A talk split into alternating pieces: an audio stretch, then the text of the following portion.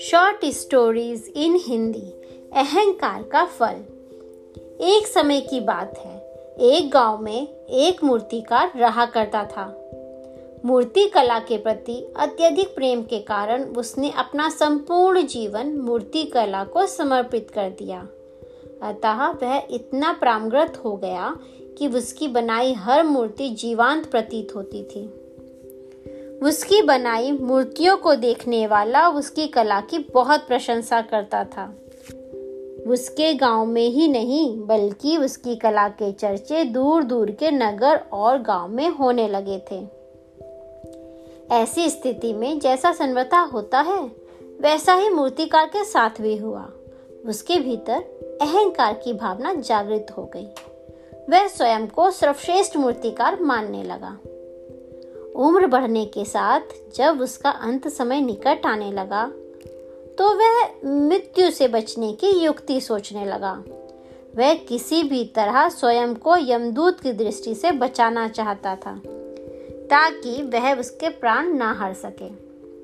अतः उसने एक युक्ति सूझ गई। उसने अपनी बेमिसाल मूर्ति कला का प्रदर्शन करते हुए दस मूर्तियों का निर्माण किया। वह सभी मूर्तियाँ दिखने में हुबाहू उसके समान थीं। निमृत होने के पश्चात सभी मूर्तियाँ इतनी जीवान प्रतीत होने लगी कि वह मूर्तियों और मूर्तिकार में कोई अंतर रहा ही नहीं। मूर्तिकार ने उन मूर्तियों के मध्य जाकर बैठ गया। युक्ति अनुसार यमदूत का उससे इन मूर्तियों के मध्य पहचान पाना असंभव था। उसकी युक्ति कारगर भी सिद्ध हुई। जब यमदूत उसके प्राण हरने आया तो ग्यारह एक सरी की मूर्तियों को देख चकित रह गया। वह उन मूर्तियों में अंतर कर पाने में असमर्थ था।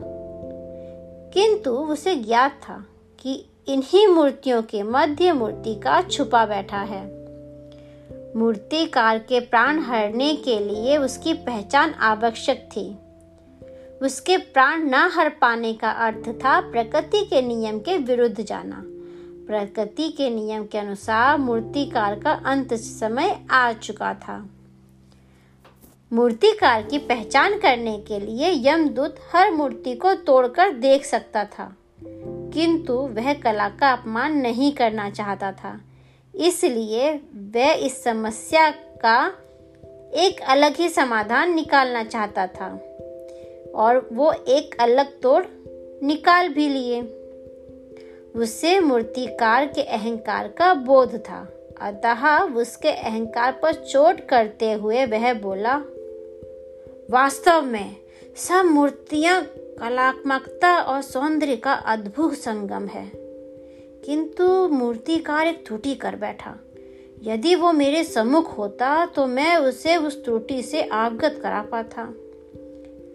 अपनी मूर्ति में त्रुटि की बात सुन, अहंकारी मूर्तिकार का अहंकार जाग गया। उससे रहा नहीं गया और वह झट से अपने स्थान से उठ बैठा और यमदूत से बोला, त्रुटि? असंभव। मेरी बनाई मूर्तियाँ सर्वदा त्रुटिहीन होती हैं। यमदूत की युक्ति काम कर चुकी थी। उसने मूर्तिकार को पकड़ लिया और बोला, बेजान मूर्तियों, बोला नहीं करती और तुम बोल पड़े। यही तुम्हारी त्रुटि है कि अपने अहंकार पर तुम्हारा कोई बस नहीं। यमदूत मूर्तिकार के प्राण हर कर यमलोक वापस चला गया। इस कहानी से हमें यह शिक्षा मिलती है, अहंकार विनाश का कारण है। इसलिए अहंकार को कभी भी खुद पर हावी होना नहीं देना चाहिए।